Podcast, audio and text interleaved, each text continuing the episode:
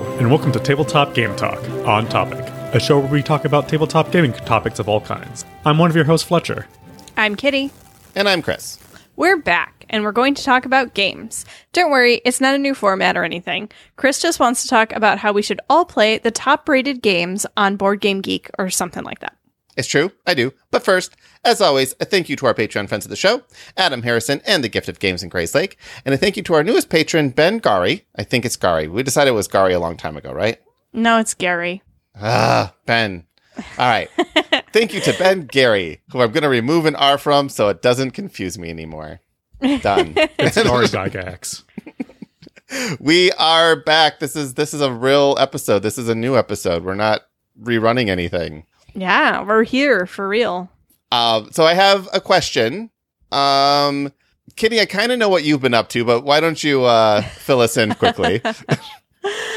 So we welcomed our new family member. Player 4 is part of the team now. She was born June 26th. And yeah, that has been what I've been doing pretty much all summer is hanging out with a newborn. Yep, I'm not quite there yet. We're about 3 weeks away. So they'll be growing up together, both girls. So I'll keep you guys posted on that one. Now, Fletcher, I have no idea what you've been doing. Is there a baby on the way? No, there's no baby on the way. Unless you count my puppy. Maybe. My almost 5-month-old puppy. So have you done anything cool in the last 2 months? Going to training, like puppy training, school and everything. So she's pretty well behaved and she knows a lot of tricks and stuff like that. And not like tricks, but like just basic commands and stuff like that. Sit, wait, lay down, you know, things like that. Spot, touch. That's about where Zachary's at with his tricks. He's good at them. Player 3 figured out he can do a headstand this week. So just saying. On purpose? Yes. Okay. He says, do a headstand. And then he does it. And he doesn't really maintain it for very long. But he gets his feet up there in the air. And then he like falls over and laughs a whole bunch. So that's, you know, awesome. My house is chaos. Yeah, we've done quite a bit. We're trying to get kind of last minute stuff out there before the newborn comes in. We did make it to Pittsburgh for our Gen Con event where we hung out with basically were 5 of us in a cabin in the middle of the woods. No axe murderers, but we played a ton of games. It was fine. And I actually have a game, I think, called Cabin in the Middle of the Woods, and I didn't bring it, and I regretted it because I think that's the only time I would have played it. I still have a job, so that's good. There was a question some time ago, but everything has worked out in that regard. And yeah, we have a baby due in just a few weeks. It gets closer and closer every day. I know that's how time works. I was going to say that's how time works. Yeah. But I look up every once in a while and I'm like, yeah, oh, wow, that's not that far away. And I looked at the date. So it's the 24th as we're recording right now. And we're like 18 days away from the likely induction date. So unless she decides to come early, like, that's how far out we are. So I'm excited for that. And yeah, I don't know. I'm excited for doing these again. Yeah. I told my sister that I was doing this tonight and she was like, oh yeah, I forgot you did that. Well, I haven't in like 2 months. So Carmen said the same thing. I was like, I'm recording tonight. She was like, oh, right. Oh yeah, that's a thing, huh? Sydney did the same thing too. I'm like, I'm just going to lay my eyes down, close my eyes for like 10, 15 minutes. She's like, no, you go as long as you want. I'm like, no, I'm recording tonight. She's like, oh, right. So we have to get our significant others to understand. It's like, yep, nope, we're back on track here. Josh is likely going to join us at some time again in the future. He's going to pick and choose what topics he comes in on. And for this one, he's like, I've never played any of those games. I don't think I have a lot to add. I'm like... That's fair. None of them? He said he played 2 of them. Because he played Pandemic Legacy with us. I don't know how many more I've played them. Yeah. He did. Spoilers, Chris. We're not there yet. Stick to the notes. Yeah. Wait, we have notes? Okay. I've only played 3 of these games. I'm counting. I've played every single one of them. But actually, that doesn't surprise me. So the reason that this topic is because of something that happened in the last 2 months. There was my niece, who is college age, text me out of the blue saying, "Hey, have you ever played Twilight Imperium?" And I'm like, "Who is this?" So apparently, her roommate bought Twilight Imperium and was wondering if I had played it. And I could only respond ashamedly that no, I have not. Not for lack of trying, but for lack of the fact that it's TI4 and, you know, one of the largest games out there. So in order to not, feel ashamed, I decided to buy TI4, and we played TI4 for this first time a week and a half ago, which ended in a 4-way tie, which is technically not possible, but because there's a tiebreaker, but we're just calling it a 4-way tie. So after 8 hours, maybe 8 or 10 hours of playing this game, it ended in we all got to 10 victory points at the exact same time. And then I'm like, that was one of the coolest experiences, and I need to take a look at the other top 25 games and see what I haven't played. So that's why we're talking about the top games. And this is going to be probably a multi-part thing. We're probably going to talk about the top 10 today and another 15 next week. And then we might do one more, not of games, but just kind of in general. Another 20 the week after that. Another 20. And then another. We're just going to, the rest of this whole thing is going to be. We're just going down the list. Yep. Eventually, we'll get to some I've played. Probably. We could probably do like the top 10 games we've played on the list and see, you know, how far you have to go down before you actually hit 10. Oh, I kind of like that better for next week, but maybe. And I actually, that works fine because I can just start at 11 and I will get through all the ones that I want to talk about. So, and okay, we should also mention that, yes, we do have a live audience. I warned everybody, if you're here right now or you're here by the end of the show, you will be entered in a drawing for a $100 gift card. Only the people in our live audience. But Josh is in our live audience right now and he is not eligible because he is Josh. So Fletcher, take his name out of the list. I didn't even put it in the list. Yeah. No one can hear your complaints, Josh. And that I'm not even going to negative one entries. Yeah, I'm not even going to read what Josh said. You'll just have to come in and see what all the commotion is in chat. So, yeah, and I did mention podcast changes. We don't really have any. I was thinking about a bunch of different things we could do, and we just kind of like our current format. As we were listening past the old stuff, we're like, yeah, we ended up where we ended up because we liked what we're doing. So, but should we talk about some games? Let's do it. Yeah. All right. So we're not going to go 1, 2, 3, 4 through 10. We're going to talk about the top 10 games as rated on BoardGameGeek. Apparently, the algorithm for how things make it into the top... You're going to do Fibonacci sequence. Yeah. First, we're going to 1, 2, 4. I think that's right. I don't know. But anyway. 1, 2, 3, 5. Come on, Chris. I'm taking away my nerd card. So, the way that BoardGameGeek rates... 1, 1, 2, 3.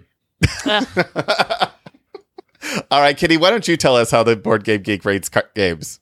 Oh, I'm not exactly sure. I know that there are several numbers here. There's the geek rating, the average rating, and then there's also something that has to do with how many times it was rated. Doesn't that affect how high it gets on the list as well? And some sort of mysterious combination of those numbers will give it its rank. Basically, most people think that what ends up happening is when a game first gets put on, that it'll get a number of invisible 5s. So you have to rate it a number of times to make it weight in one direction or the other.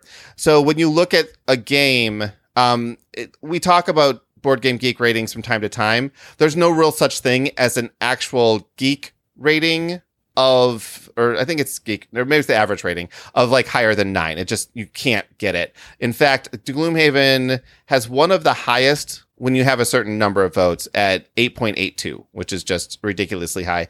And then the range to like 10 is 8.29. So there's like, that's a huge range in just the first 10 games. So I don't vouch for it. I don't agree or disagree with how BGG does it. It's just a convenient way of ranking games. So that's what we're going by. It does require a certain number of votes. I think the lowest number of votes here is Twilight Imperium at about 11,500. And then the most, probably Terraforming Mars at 57,000. Yeah. Yep. So, but I'm just going to quickly read the top list, and then we're going to kind of jump around a little bit. So number one is Gloomhaven. Two is Pandemic Legacy Season 1. Three is Brass Birmingham, which was a huge surprise to me, but we'll talk about it. Four is Terraforming Mars. Five is Twilight Imperium, 4th edition. Six is Through the Ages, A New Story of Civilization. Seven is Gaia Project. Eight is Star Wars Rebellion. Nine is Twilight Struggle. And 10 is Great Western Trail. So if you don't know any of these games, you will know about them at least by the end of this episode. So Fletcher, you said you played two of them? I've played three of them. And I guess I've played Gloomhaven, I've played Terraforming Mars, and I played Twilight Imperium. And I haven't played Pandemic Legacy, but I have played Pandemic. And I know they're different games, but they are a little bit similar, at least in the beginning. Yeah, where is Pandemic on this list? Because it's not I don't think it's anywhere near the top here. So Pandemic, just to compare Pandemic with Pandemic Legacy, Pandemic is 91. So it's actually still very, very highly rated. Yeah. But they are super different. Kitty, what games have you played? I've got four. I'm topping Fletcher by one. If you count the one scenario of Gloomhaven I played, I did not really play Gloomhaven, but I dipped my toes in there. I know how it plays. I played Pandemic Legacy Season 1, Terraforming Mars, and Great Western Trail. All right. I have played every single one of these games. Twilight Imperium, Gaia Project, Brass Birmingham, and Twilight Struggle, all in the last 3 weeks, because I was looking at the top 10, and those were the ones I had not played of these. So let's talk about these. We've all played Gloomhaven. It's been the number one game for all time. I would want an informal poll. We have about 30 people listening to us right now. And I'm wondering how many people in chat have not played Gloomhaven. You've never played it. Just to kind of get a good feel. So we're looking 5, 6. You can raise your hand in the participant list if you're not on camera. So I'm getting a feeling that there's probably about a third of the people here have not played. And these are board game hobbyists who listen to board game podcasts. 3 hands on the participant list. 3 digital hands went up. Yeah. Who dial in? Show up on a Zoom, right? So like of a group of people to poll for this, you would think that this is going to be about the highest percentage as you can get. My assumption, and again, type into chat if you have a different opinion here, is Gloomhaven for a lot of people is just overwhelming. It's a 26-pound box. It's tons and tons of setup. The rules are not super straightforward.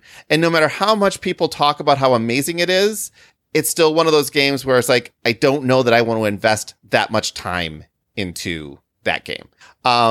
It's fiddly. It is fiddly. Joe says he couldn't get a play group to play it with. Terrence doesn't like the theme, which is kind of like, it's not generic fantasy. It is. You need a dedicated table. Yeah. Just the organizer, if you want to organize it, costs as much as the game. It's an expensive game, too, if you're not sure you're going to like it. It should come with its own table. It's, for what you get, $100...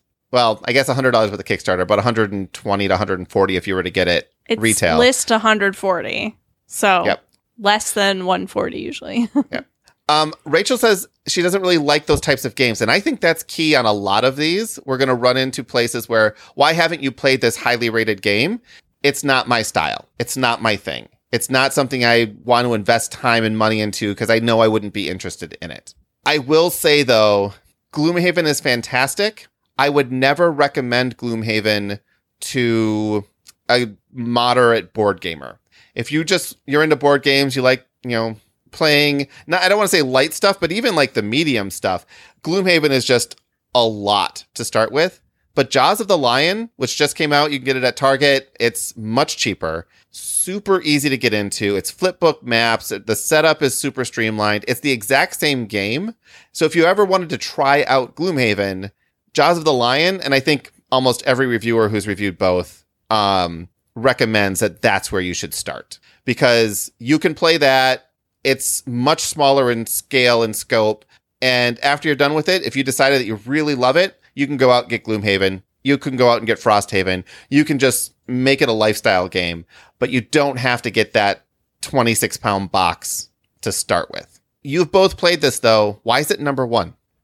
Because if you like it, you really like it. And you're going to be the kind of person who's on BoardGameGeek rating things. I think that BoardGameGeek ratings are going to self-select for heavier games because the more into games you are, the more likely you are to be on the website and rating them. If you're really into casual games, you're not as likely to go search out the website where you're looking at this kind of stuff. I think that's part of it for sure. Selection bias. Yeah. I would say that maybe you are into D&D or you want to get into D&D, and this is a stealthy way to bring D&D to your friends without actually doing that. Even though I would say D&D might be slightly easier in some ways. Yeah, 5th edition is definitely easier. 5th edition is so much easier, I think, unless you're the DM. Yeah. I think both of you have very good points. I think both of them's true. There is a certain BGG bias to heavier games, and we're going to see that as we go through. I think one of the big things, too, about Gloomhaven, though, is the experience. Just like we talk about D&D, and you create this group and this party experience, I think when you're playing Gloomhaven with a group, you are playing through a story, and your story is different than everyone else's, but at the same time, what you've done and how you can describe it, other people who've played the game totally understand, but at the same time, other people, They didn't have the same experience you did. And it doesn't hurt that there's a lot of unlockables and secret things and envelopes and boxes to open up. That's always fun too. But I think this game is rightfully rated. I think this game is good enough to be the number one game. And again, I've played all except for one of the top 25 games. There are other games I would rather play over Gloomhaven, but that's only because I've already played about 150 hours of Gloomhaven, and I've played it through. I'm good with it now. So, which leads into the second one, Pandemic Legacy. Kitty, why is this rightfully rated? Would you put this here? I would rate this as, if I'm ranking them, this is possibly one of my number one gaming experiences when it comes to board games. This is a super fun game. It was such an engaging story. I completely lost track of time while we were playing this. This was one of those games where you'd be like, well, let's play again. Oh my gosh, it's 10 o'clock. How did this happen? I have to go to work tomorrow. I think that people who've played Gloomhaven and really get into it feel that same way, where it's the story and it's an evolving game, and there's the fun unlockables. So many of the elements that make Gloomhaven fun are part of Pandemic Legacy, but I think it's a more accessible starting point into that kind of game. Yeah, and Fletcher, I know you haven't played this yet, and I say yet because at some point you should just sit down. I think you and Carmen would love playing through this game. This would be something where... Do you think it's a good two-player experience? It's Pandemic. It's basically a one-player game. It's a one-player experience. Yeah. If I was playing with two players, though, I would have you each control a character and play it as four pieces with two humans. Yeah, you control two characters each. Yeah. Yeah. But I don't think Pandemic Legacy is a good solo game. You could certainly do that, but just like with Gloomhaven, where you can play Gloomhaven solo, it's better when you can share it with someone else. Whether that be one person, two or three, whatever, as long as someone else is there. If you're playing it by yourself, you miss out on that story. You miss out on that shared experience.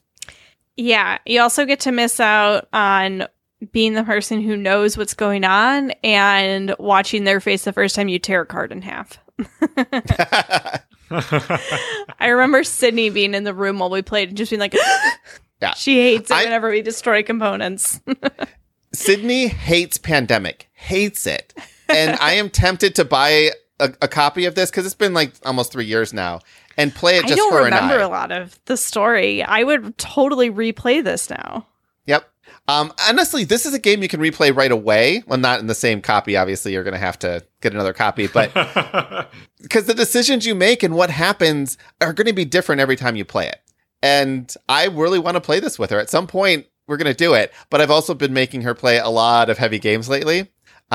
Speaking of heavy games, Brass Birmingham is the next one on the list. Now, you guys have any idea what Brass is? Yes. I know what Brass is, yeah. Brass the board game. I know of Brass the board game mostly because of Brass Birmingham, which I've heard a lot about. The copper nickel alloy. So it is a copper nickel alloy. So Brass Birmingham is a straight up Euro game. It is a... You're pushing and pulling, and there's a point track, and you're just trying to have the most points by the end of the game. It's a set number of rounds. I played a lot of games recently, but I believe this one is the set number of rounds.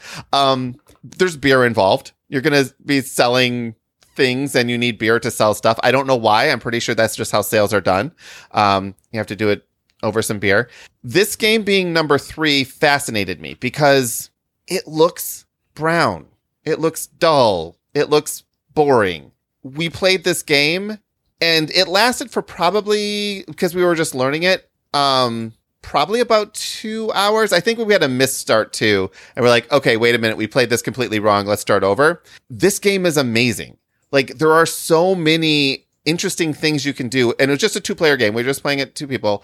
When we got done, I'm like, I want to play this again, but we have this other list of games we have to get through before I record a podcast, so we can't. But this is another game where I would have a hard time recommending to like a moderate board gamer, unless you really liked Euro games. If you really like Euro games, then this should be a game that you pull out and play. And it's like I say, it's number 3, and 14,000 people have put it here, which is a pretty decent number for, I mean, it's the second lowest on this list right now, I guess, but still. I don't really have any way to describe it except for if you like Euro games, pick this one up. It's an economic game. It's all about economics is like the theme of the game. Supply and demand? Not really. Description on BoardGameGeek from the publisher is it is an economic strategy game. All right, it is. There is an economics set during the Industrial Revolution. Yeah, there is actually something that's pretty. Build and establish industries and network in an effort to exploit low or high market demands. There is an economics to it. And actually, as we were playing, I realized that, and I just forgot. It's fascinating because you have coal and iron that you can buy and sell. But the way that happens, like you build coal mines and iron mines, and you immediately sell the coal and iron that you would get from that mine back to the market. So the longer there isn't a coal or an iron mine out, the more expensive those things become. And it was just this very subtle back and forth where you looked at it and it's like, wow, this is just a very elegant way of having supply and demand. But then you actually have to build routes to different places, and you can use other people's routes, but you really want to use your routes, and you can use other people's coal mines, but if you do, then they get points for it, and it's so good. And I know the theme is not fantastic. It really isn't, but the game itself, the gameplay itself, this one's almost worth checking out if you're not offended, not intimidated by Euro games. Yeah, I hate to sound like Chris on this one, but it's just so gray looking. It's so bland. And this is the upgraded version. It's gray and it's brown and it looks dirty. So that's why I haven't played it before. Yeah. And this is the updated deluxe version that everyone's like, the art on this one is so much better. All right. Fletcher, why don't you take the next one? Terraforming Mars. Okay. Let me take this one because you hate this game. I just don't think it's number 4. Start by bashing it. I mean, honestly, I don't know why this is one of the top games of all time. I like this game, unlike Chris. And I think the biggest downfall of this game is honestly the card design for the most part. It's needlessly confusing. If they spent a little bit more time trying to design the cards correctly, it would clear up a bunch of confusion. But beyond that, I think maybe this game is really popular because of the theme, and it is kind of like there are a bunch of rules for, like, you know, getting all the points and everything like that. So it's a crunchy game that has a pretty interesting theme. I don't know. Yeah, I honestly agree. I'm kind of confused too. I agree with you. I do think that number four. Yeah, I do think if they had a better graphic design, this game would have landed a lot better for me. The art is incredibly inconsistent. The graphic design is incredibly confusing. The gameplay itself is fine. Like, I actually don't have a problem with the gameplay, except for the art and iconography just take me out of the game so much because I'm just always confused about what's going on. Now, I do understand that when you play a game over and over and over, it becomes second nature, and that's fine. But my first, I played it 3 times, and my experience with it has always been, wait, what? Is that an ad? Is that a resource? I don't know what that is. I will also say they have one of my least favorite rule books. That, the layout of the rule book. Yeah, I had a really hard time. I was trying to teach it at a convention. I was not as familiar with it as I should have been, and I was trying to look something up, and just trying to find something within there is incredibly difficult. I remember a very confusing flow and layout to the rule book as well. So not only is it confusing iconography, but then when you go to try to look up the confusing iconography, it's hard to find. Yeah. Now, I will say, all that said, and even though I would not rate Terraforming Mars this high, I am not going to argue with this rating in any way, shape, or form. It is the most voted up game. It is rated number 4 with almost 60,000 votes. And that's insane. The next second highest one on here is Pandemic Legacy Season 1 with 38,000 votes. It's huge how much people love this game. And there is something to this game that I don't understand. But at the same time, if I'm talking at Brass Birmingham or Gloomhaven, I completely understand people are like, I just don't see that. But enough about Terraforming Mars.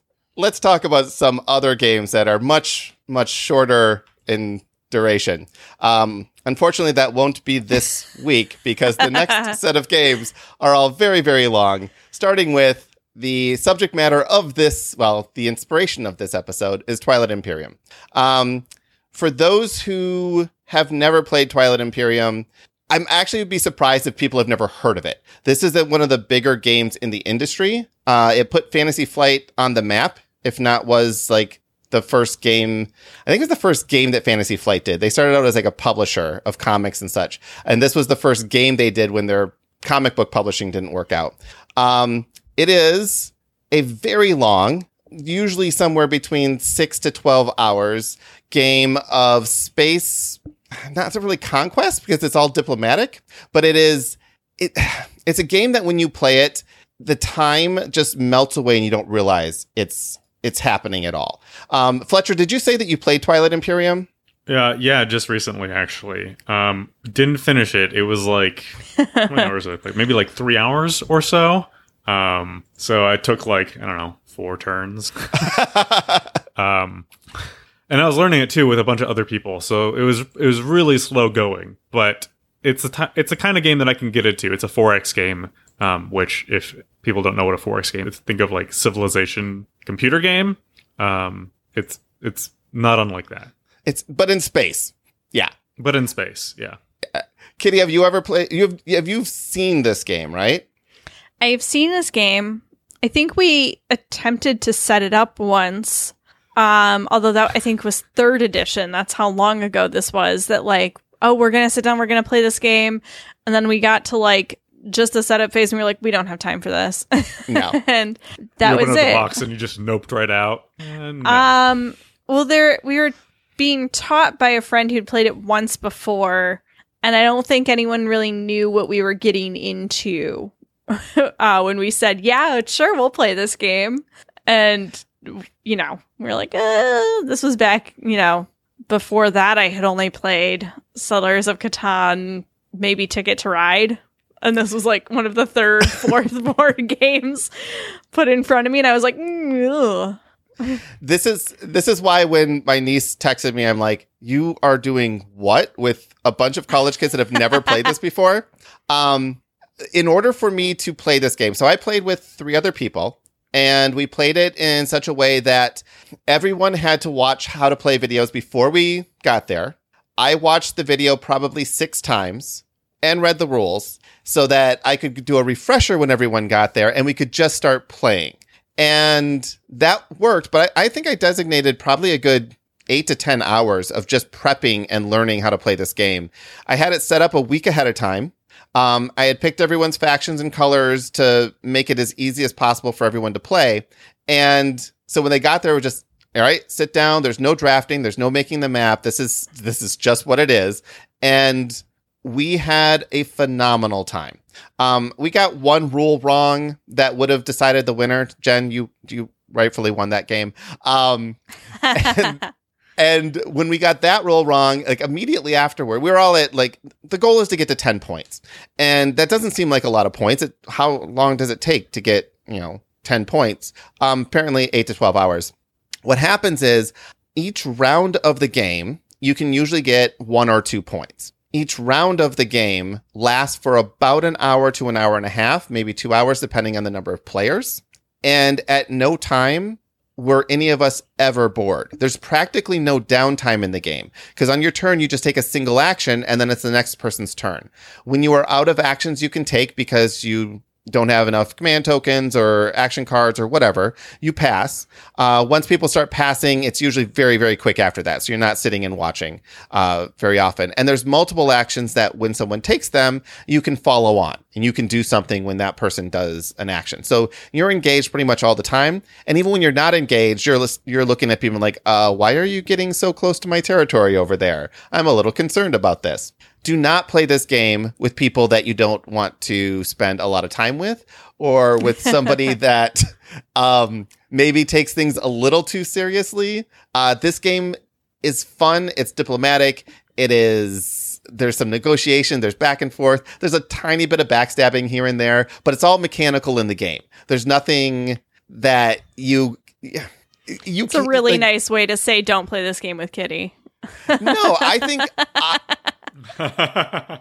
Actually, now that I think about it, I would not want to play this game with you. I don't want to play this game anyways. This game, I cannot wait to play it again. Like, I really can't. It took me 6 years to own this game, and I started with TI3, and we ended up playing TI4. But I've owned a version of this game for 6 years. And this is the first time I played it was last week, and I can't wait to play it again. I regret every moment that I didn't play it earlier. But again, it was the people I played with and stuff. So this one deserves this ranking up here. And it actually went up a spot. They just announced an expansion, and I think that expansion brought a lot more people back, and more ratings means it went higher up on the list. Kitty just has a 2-month-old baby. Sorry if Player 4 is coming through there. The bottle is being heated. You probably can't hear her on the mic, but she is. I don't think she's coming through. No. Dad has her. I'm not neglecting her, I promise. Let's take a look at number 6 for a sec. And this will probably be brief because I can only give you information about Through the Ages, A New Story of Civilization. I've only ever played this on the iPad. It is an amazing game on the iPad. I played probably 20 times. Have you guys even heard of this game? No. Had not heard of this game until you sent me this list. You might have played it if you played it on the iPad. I've never owned it in person. Yeah, I'm trying to remember if this is one of the games that you've recommended to me, because it sounds very familiar. I would have recommended this if I was... Yep. So this is a kind of a tableau building card game where you're basically the cards represent different things you're building, different industries, different leaders. And I don't know how fast it plays in real life. I can play through on the iPad in maybe 40 minutes or so when I'm playing against AI opponents. So I can't imagine this is a super fast game in real life, but it's a great game. It's another one of those games where it surprises me it's rated this high, but I'm going to have to trust the 21,000 people who rated it here. I would happily play this anytime, though. Game. What did you think? Also, on Also on the iPad only, and a little bit on my iPhone. I actually thought it was really great. And it's one of those games that it puts up like an AI opponent for you. And I could see how this could take like a long time if you're playing it in person. But since you're playing it on your phone or your tablet or whatever, the choices are pretty clear. And it's like really easy to like draft the cards that you want and to zip through the turn. Yeah, I would never buy this and like as a physical game, but I would recommend it to anyone. Download it on your mobile device, play it. You will have a great time. The first game or two, you're going to be still confused about what's going on and do terribly. But as soon as you start to get the flow of it, like most of these, you know, kind of more tableau building, engine building type of games, you get to the point where it's like, oh, I get what's going on here. I want to play again. I want to play again. And it's always different because the combination of cards that you can draft and like the different, what your opponents are doing, it makes every game feel very, very different. Like you have to adapt to what's going on. But let's move on to Gaia Project. Gaia Project's another space game with hexes. So just like Twilight Imperium, only exactly not. If Twilight Imperium is a diplomacy in space, Gaia Project is a Euro game in space. It is a space theme Euro game through and through. You are attempting to get points, and you're doing this this is the one where you have 6 rounds. You have 6 rounds of play. You're going to take multiple turns each round, but after 6 rounds, you score your final points and you see what happens. The economy in this game is super, super tight. It's built off of the, basically the engine of terraforming Terra Mystica. So Katie, if you've played Terra Mystica. I have played Terra Mystica. This is that refined. I was actually going to say, this is one that looking through this list, I think it was the only one where I was like, I haven't played this, but I would like to play this game. The rest of these, I'm like, I passed on this for a reason. Or honestly, I played this and that was enough. But this was one that I thought looked intriguing. I would definitely, I don't know if I would buy it though, but if somebody had it, I'd play it with them. I have it. I'll play it with you. Our first game we played completely wrong. Like a lot of these games that I just kind of picked up, we did the technology completely wrong. And by the end of the game, none of us had any new technologies. Mm-hmm. We're like, what did we do wrong? And then I Googled it and was like, oh, right. We did everything because it was not fun. It was just kind of a slog. And we're like, we did something wrong. We missed something. And then we played it again with the correct way. And we're like, okay, it was definitely better. There's so many things you can do. There's, I think, 14 different races that you can play, and they're all asymmetric. So there's a ton of replayability in trying different things. And yeah, Gaia Project's, it's a good one if you want that kind of space theme Euro game. In a small time frame, like since there's only 6 rounds, I think we played our second game in maybe just over an hour on 2 players. So it doesn't actually play all that long if you're not overthinking things. Josh says he's in on this one, so. All right. Yeah. And this one may have an online. I know there's an unofficial online version of this, but there might even be like an official version on one of the online sites. I'll have to check it out. 3 more. This next one is probably one of my favorite games. We talked about this in episode 200, I think. Star Wars Rebellion. Kitty, why wouldn't you want to play this one? Based on your descriptions of you and Sydney playing this game where you have to leave it set up for multiple days in a row and it takes up so much space, and I don't know, it doesn't sound like my thing. I don't really like space games that much. Kitty, give us your wrong opinion. That's fair. Star Wars Rebellion is amazing. It does take up a lot of space. It does take a long time because it's a 2-player game. It says it can play 3 and 4, but it's a 2-player game. It's just basically you play on teams and you're making the same decisions on your team. But this is one of the most epic storytelling games. If you're just marginally interested in the Star Wars franchise, which I consider myself only marginally interested in the Star Wars franchise, this game will make you more interested in Star Wars. This game, when you're done with it, you're telling your story. Spencer said this about Battlestar Galactica, how when you're done, you feel like you just told your own story of Battlestar. this is the same thing for Star Wars, and it does it better than any other Star Wars game I've seen, because it has that epic, sprawling trilogy feel to it. Solid. Yeah, I bet Spencer would like it. I would play with Spencer too. Yeah, I mean, Sydney and I have played it multiple times. The other, a couple months ago, we're just going to play it. I'm going to pull it out and play it, even though it's big. It takes up the entire table. We're just nope, we're going to set it up and we're going to play it. And every single time we have a blast. Every time. It's just amazing. Jason is showing me Star Wars Rebellion in shrink. Yeah, it's phenomenal. That's all I can say about it. But buy this game, play this game. This is the one where... one side plays as the rebellion and one is playing as the Empire, and the Empire is seeking out the rebel base while the rebels are just trying to destroy the Empire? No. The rebels are trying to... They're trying to raise unrest in the galaxy. So if they can get basically enough people to rise up against the Empire, they're going to win. Meanwhile, the Empire is attempting to find the rebel base and eliminate them. Now, they can find the rebel base and you can escape, again, just like in the movies. But where you can escape to is kind of limited based on where they have their own troops. So it's sort of a random chance. It's can we get to this place before? And you really just don't want to be found at all. And it's just this back and forth. And the Empire has tons and tons of ships. And the Rebellion has almost no ships at all. If you look at dudes on a map, this is not a war game. You, as a rebellion, you're making very tactical strikes, and everything else you're just kind of let's just stay away from those guys because they're going to destroy us if they move into our space. Oh, it's so good. So good. I can't say enough things about it. All right. Now, somehow this next game is number 9. And visually, if you look at Star Wars Rebellion on a map, it is a 2-player game where you're attempting to basically, either rule the galaxy or stop the Empire from ruling the galaxy. Twilight Struggle is a 2-player game that has you putting little numbered chits on a board, which is basically during the Cold War, where you're trying to... I don't know if we're in the Cold War. It's definitely war type of things. Cold War.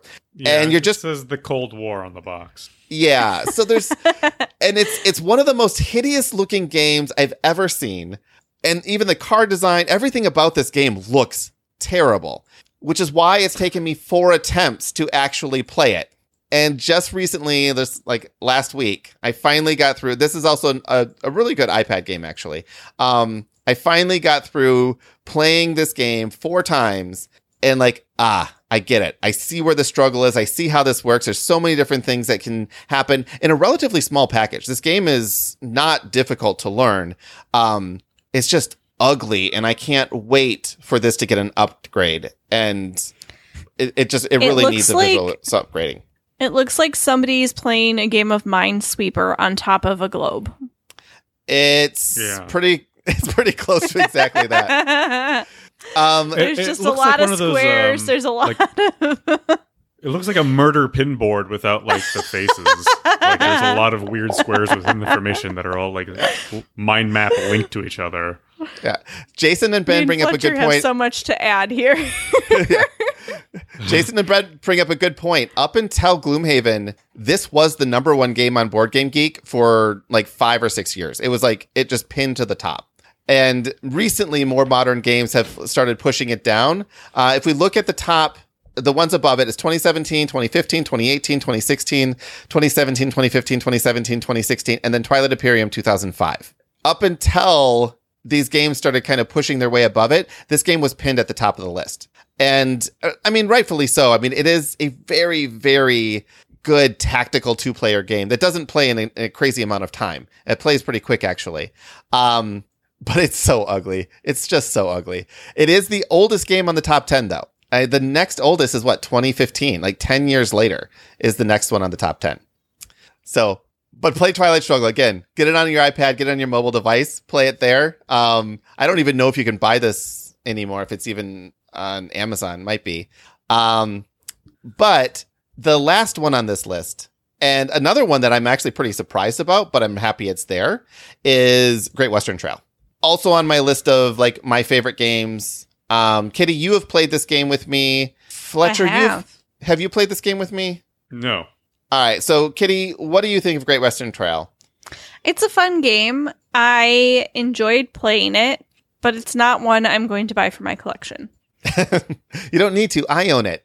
I have the expansion too, but I've never played it. I think the base game is perfect as is. So Great Western Trail is the precursor to Maricabo, same designer. This is Old West. Maricabo is, I think, the Caribbean. But the idea is the entire board is a giant rondel with multiple branching paths from time to time. But you're going to be moving forward on this path, and you can move forward in X number of spaces depending on a number of stats on your personal tableau. And when you get to the end of the path, you're going to score points. And how fast you get to the end of the path determines how many actions you're going to take. It also determines the pace of the game, because if one person's going fast, everyone else is going to speed up. If everyone's going slow, you're going to take a lot more actions before you get through and are able to score points. There's set building, set collection, there's deck building, there's all kinds of multiple ways of getting points. It's just, there's so much going on. You have no idea who's winning until they've won. Exactly. And I remember this actually being something I did not love about the game, was that I was playing at a much slower pace than everyone else. And I didn't realize, I always like to make fun of Sydney for this because she's a big racer. She likes to race through games. So I think it was her that just like, bump, bump, bump, bump, bump, bump, the game's over. I'm like, I didn't do anything. So that's always tough for me when I feel like I like to be slow. Well, it's one of those games where if everyone is on the same pace, then you're all right there, right? But you do have to kind of speed up and slow down. And there's ways for you to slow other people down by building your buildings in their way, making them pay you to go past these different places. And like I said, I do not care for Western themes. This game doesn't feel... The Western theme is colorful. It's a good enough game that it's not just a Western themed game. It's a good game that has a Western theme. It's not just a Western theme with some rules slapped on it. Yes. It doesn't feel Old Westy. It just feels great. And unlike something like Twilight Struggle, this game is great to look at. It looks nice on the table on top of everything else. Oh, and there's trains, of course, because there's a Western theme to it. So these are the top 10 games on BoardGameGeek.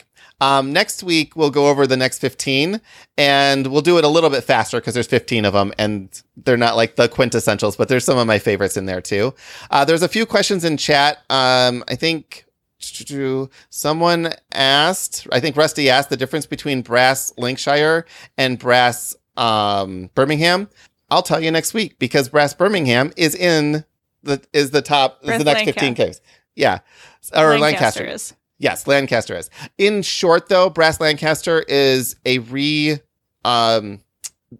a reboot of the original Brass, and Brass Birmingham is a new map with some rules. With some minor rule changes. If you know one, you know the other. Brass Birmingham is considered a better game for a number of the mechanics that they put in here. It's a better two-player board to play. So I'll say that same thing next week, too. I have not played Brass Lancashire yet, so we'll see if I get that to the table. There's another game right now that I have to get to the table, which is on the same scale as if Star Wars Rebellion and Twilight Imperium had a baby. And it was in a fantasy world. That I haven't played that one yet either. Basically War of the Ring. I need to play that too. It's going to be so much fun. Jason asked me... We have to get to 14 before we get to a game I own. All right. Jason asked whether or not I like Western Legends. I did back it on Kickstarter, mostly because of everything I've seen about it just looks really cool. And as I get older, I get more into Westerns, I guess.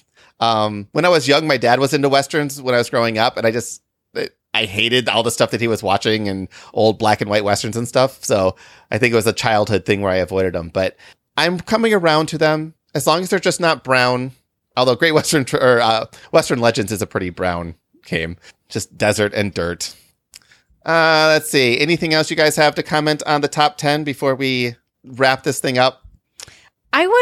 I kind of wish I had paid more attention to the show notes earlier, because I want to know what the weight is, like the average weight of these games versus other games on BGG, because I feel like it's not because they're higher weight that they have these ratings, but like that the top 10 is skewing towards heavier weighted games. And I think that's just a BGG thing.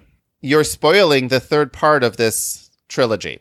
So this is my plan, is top 10, then the next 15, and then let's look at why these games are there. What makes these games like more successful? Can you look at these games and be like, oh, this is what you should do to be a top 10 game? Or are they more successful?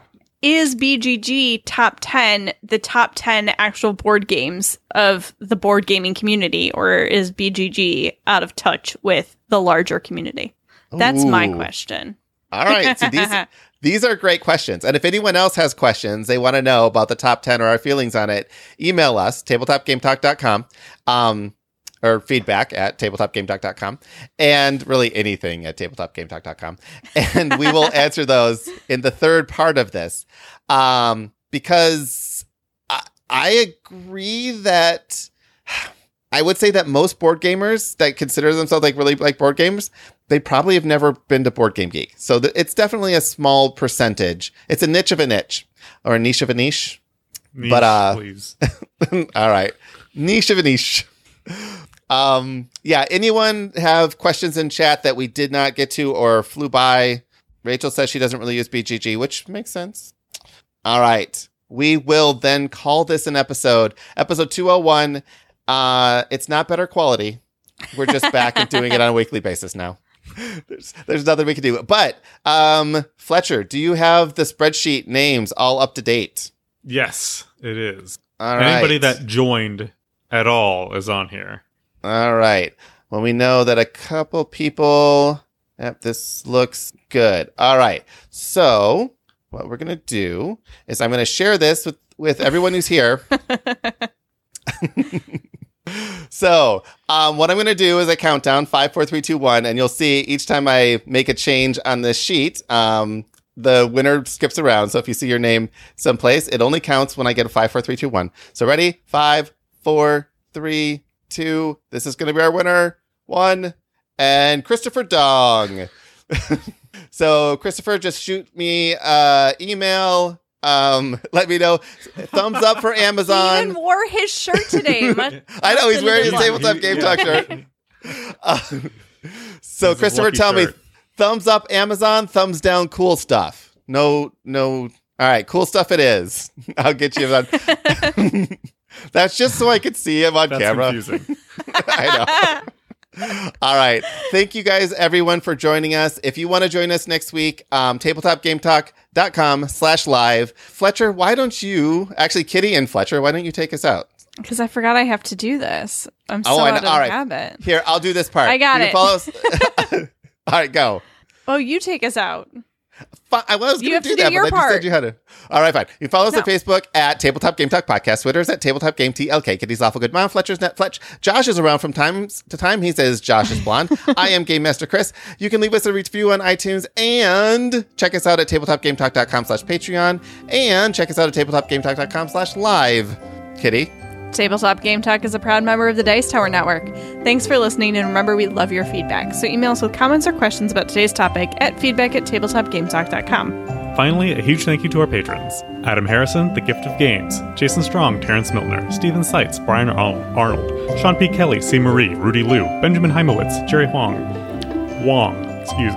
Caleb O'Brien, Jennifer Engelbrecht, Justin Willard, Christopher Dong, Jason Marks, Jeremy Fisher, David Radke, Nick Quickstra, David Sellers, Jason Rodney, Michael Yanikowski, Miles Clark, Cindy Loam, Phil Schwartzel, Ann Reynolds, Eric Huffman, Adrian Dog, Faz Flintham, Sean Peck, Eric Silander, Mike Smith, Joe Hoover, Glenn Cotter, Don Gilstrap, Stephen Judd, Leanne Verholst, Christopher Letko, John Lewis, Joe Rackstad, Ron Nelson, Sahara Wentworth, Weatherman Keith, Nicholas Lotz, Agnes Toth, Paul Raymer, Jimothy, Matthew Droke, Aaron Moore, Jesse Wheeler, Charles Pearson, David Rank, Sam Lacet Brown, Christopher Comstock, and Ben Gary. Until next week, keep playing games and having fun.